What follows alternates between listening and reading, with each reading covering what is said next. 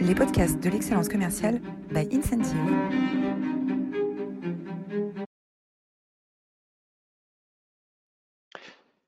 Bonjour à tous, bienvenue dans cette nouvelle édition des masterclass de l'excellence commerciale. J'ai l'immense plaisir de recevoir aujourd'hui Julien Brézin, qui est le directeur général de Great Place to Work. Bonjour Julien.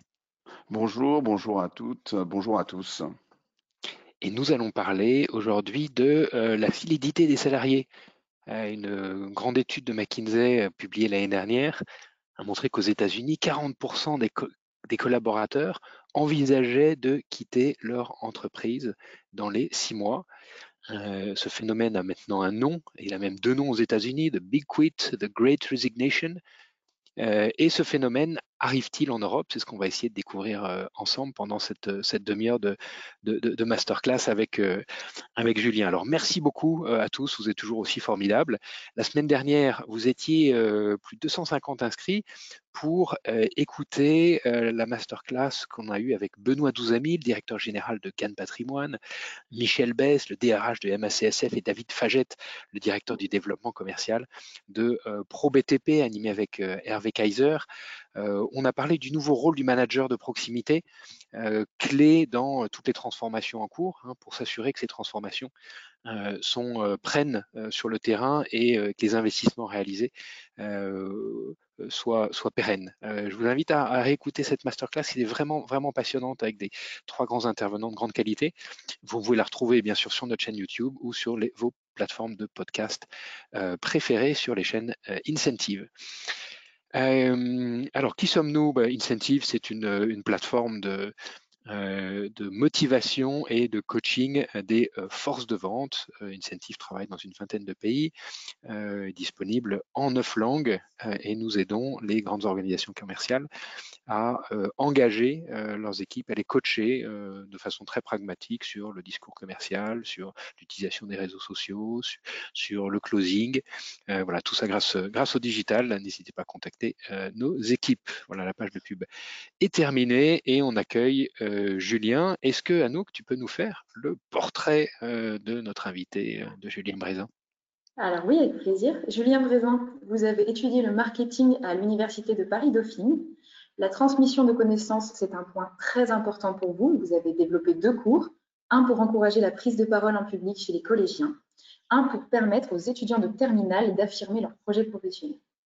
Vous êtes membre actif du think tank Entreprise et Progrès, visant à encourager les entreprises à concilier progrès économique et social.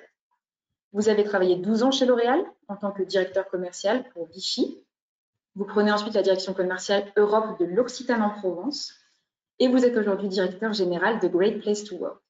Anecdote intéressante, Great Place to Work est né de l'initiative de deux journalistes américains en 1980 qui font le tour des États-Unis pour identifier les 100 meilleures entreprises où travailler.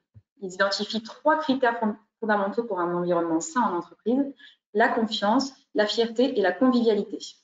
Chez Great Place to Work, vous accompagnez donc les organisations pour favoriser l'engagement des collaborateurs par la qualité de vie au travail.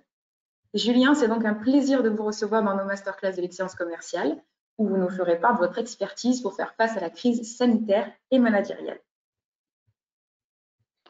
Alors Julien, après un, après un tel parcours, euh, euh, finalement, as une, tu as une expérience extraordinaire parce que tu as vu à la fois euh, dans l'entreprise, à des niveaux de leadership, en France, en Europe, comment ça se passait. Et maintenant, tu vois, avec tous tes clients, tu peux prendre le pouls finalement des organisations, des organisations en France. Alors, on parle beaucoup de Great Resignation aux États-Unis.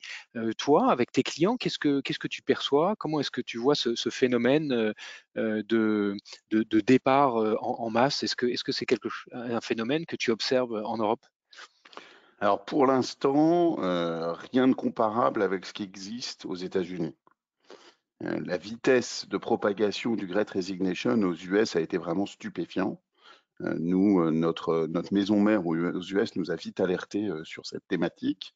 en Europe et particulièrement en France, certes, le, le, nombre de démissions a été accru, euh, elle, a augmenté euh, sur le, dernier semestre 21, mais est-ce que c'est lié à ce même mouvement que celui euh, des États-Unis ou le fait qu'une part importante des collaborateurs et des collaboratrices soit restée un peu au chaud, entre guillemets, euh, pendant la période Covid, euh, c'est difficile de faire, de faire le, de scinder l'un et l'autre.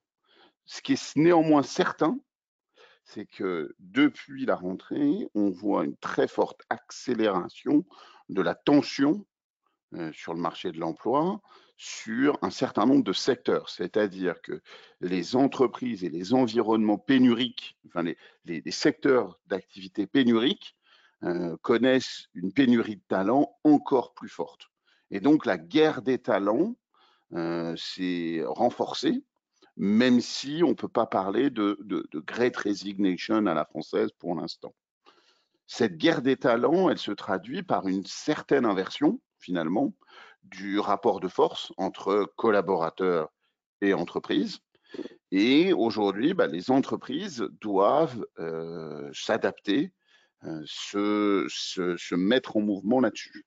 Un exemple assez typique, hein, c'est euh, toutes les startups, les licornes de la Startup Nation d'Emmanuel Macron, euh, les 25 licornes qui devaient avoir lieu avant, la, avant, avant les élections présidentielles, et au moins il avait dit, je crois, 2025. 2025, oui. Ouais, qu'il a déjà, qui ont déjà eu lieu aujourd'hui.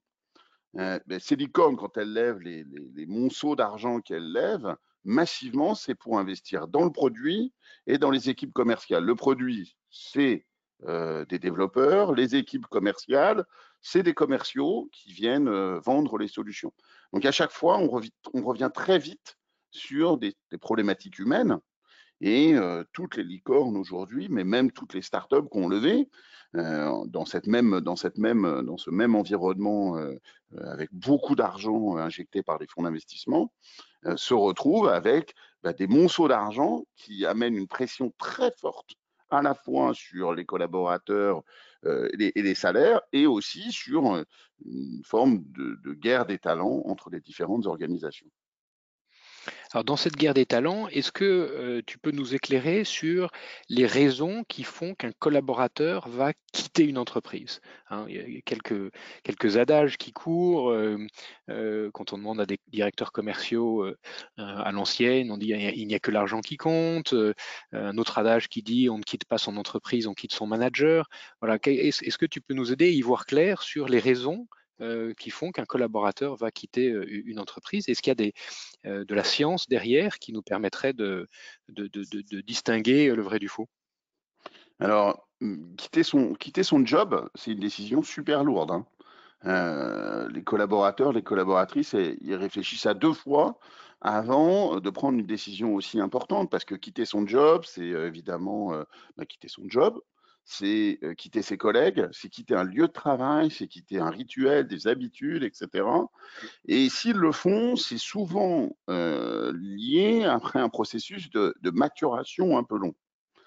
cette maturation, cette réflexion, elle, s'amène, elle, vient souvent d'une dissociation entre les désirs du collaborateur et ceux de l'entreprise. dissociation qui peut prendre différentes formes évidemment euh, la, dimension financière, mais finalement la dimension financière, euh, au moins dans certains, dans certains cas, et pas forcément le seul élément. Euh, l'élément managérial est vital, c'est certain. La relation managériale amène souvent une transformation des équipes. Nouveau patron, nouveau patron d'équipe, ça, ça, ça, se traduit souvent par une adhésion ou non à la nouvelle vision. On parle beaucoup de transformation aujourd'hui dans les organisations, transformation des organisations euh, euh, drivées soit par le digital, soit par la RSE. Il y a des adhésions plus ou moins fortes à ces transformations-là qui sont faites. Finalement, tous ces éléments-là, je suis désolé, c'est pas ultra scientifique, l'équation n'est pas parfaite, mais euh, à la fin, la réalité, c'est que l'ensemble de ces éléments-là va jouer. D'ailleurs, un, élément super important, moi que j'encourage à fond euh, au travers de nos partenaires, hein, c'est insister sur l'hyper importance des exit interviews. Euh, exit interview, c'est un processus pas classique et pas courant dans toutes les organisations, mais qu'il faut absolument systématiser, euh, qui est de prendre le temps pour le manager et pour les RH d'interroger les collaborateurs et les collaboratrices qui quittent l'organisation. D'abord parce que ça vient nourrir la compréhension Et deuxième élément, parce qu'on voit apparaître un élément essentiel aujourd'hui qui, se caractérise par le salarié boomerang, c'est-à-dire le salarié qui part et qui revient. Et historiquement, il y a, cinq ans, c'était encore très rare. Aujourd'hui, c'est quelque chose qui tend à se, propager. Et donc, assurer la relation à long terme avec son collaborateur via un exit hyper propre et euh, dépassionné, euh, structuré, via un exit interview pro, euh, simple, va permettre, va pour le collaborateur d'envisager de revenir. Et ben, c'est plus simple quand il revient, c'est plus rapide en termes d'intégration, c'est intéressant pour l'entreprise. ça peut être gagnant-gagnant. Donc, exit interview pour préparer le boomerang, sincèrement, c'est un petit insight que, je, si je peux me permettre de le partager, qui est absolument essentiel. Alors, la qualité de vie au travail, c'est un peu le, la raison d'être de Great Place to Work. Comment est-ce que vous définissez, comment vous structurez l'analyse de la qualité de vie au travail? Bah, Anouk l'a super bien raconté tout à l'heure. En fait, la démarche de Great Place to Work au démarrage, elle repose sur un seul mot euh, qui est très simple, euh, qui est la, dimension de confiance.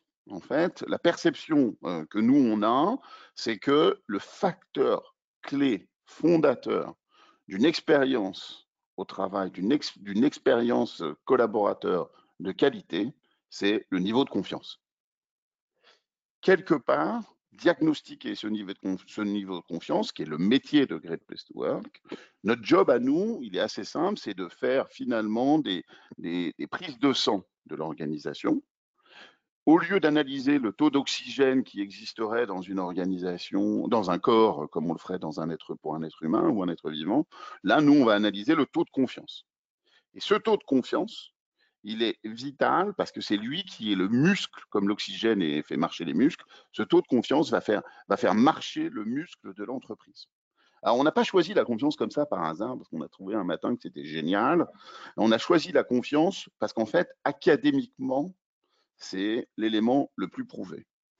Euh, les gens connaissent souvent Great Place to Work pour, euh, pour la dimension euh, marque employeur, label, qui, a une, qui, a, une, certaine notoriété.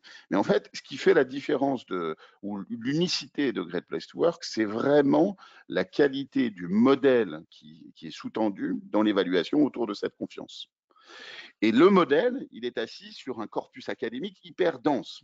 Pour vous donner un exemple très simple, hein, c'est qu'il y a environ, il y a plus de 65 articles, je crois, scientifiques de, dans des revues scientifiques, hein, c'est pas dans le Figaro ou le Point, j'ai rien contre le Figaro, le Point ou Libération, mais, mais c'est des articles scientifiques dans des revues de sociologie, de psychologie, de sociologie des organisations qui traitent du modèle de Great Place to Work.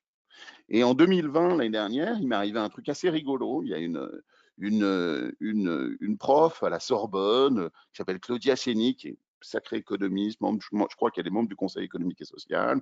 Bah, c'est quelqu'un vraiment de remarquable qui a écrit un bouquin sur euh, qualité de vie au travail, ce qui compte vraiment. Bon, bah, moi, je me le suis acheté en me disant, tiens, je vais le lire. C'est aux presses de Sciences Po si ça vous intéresse.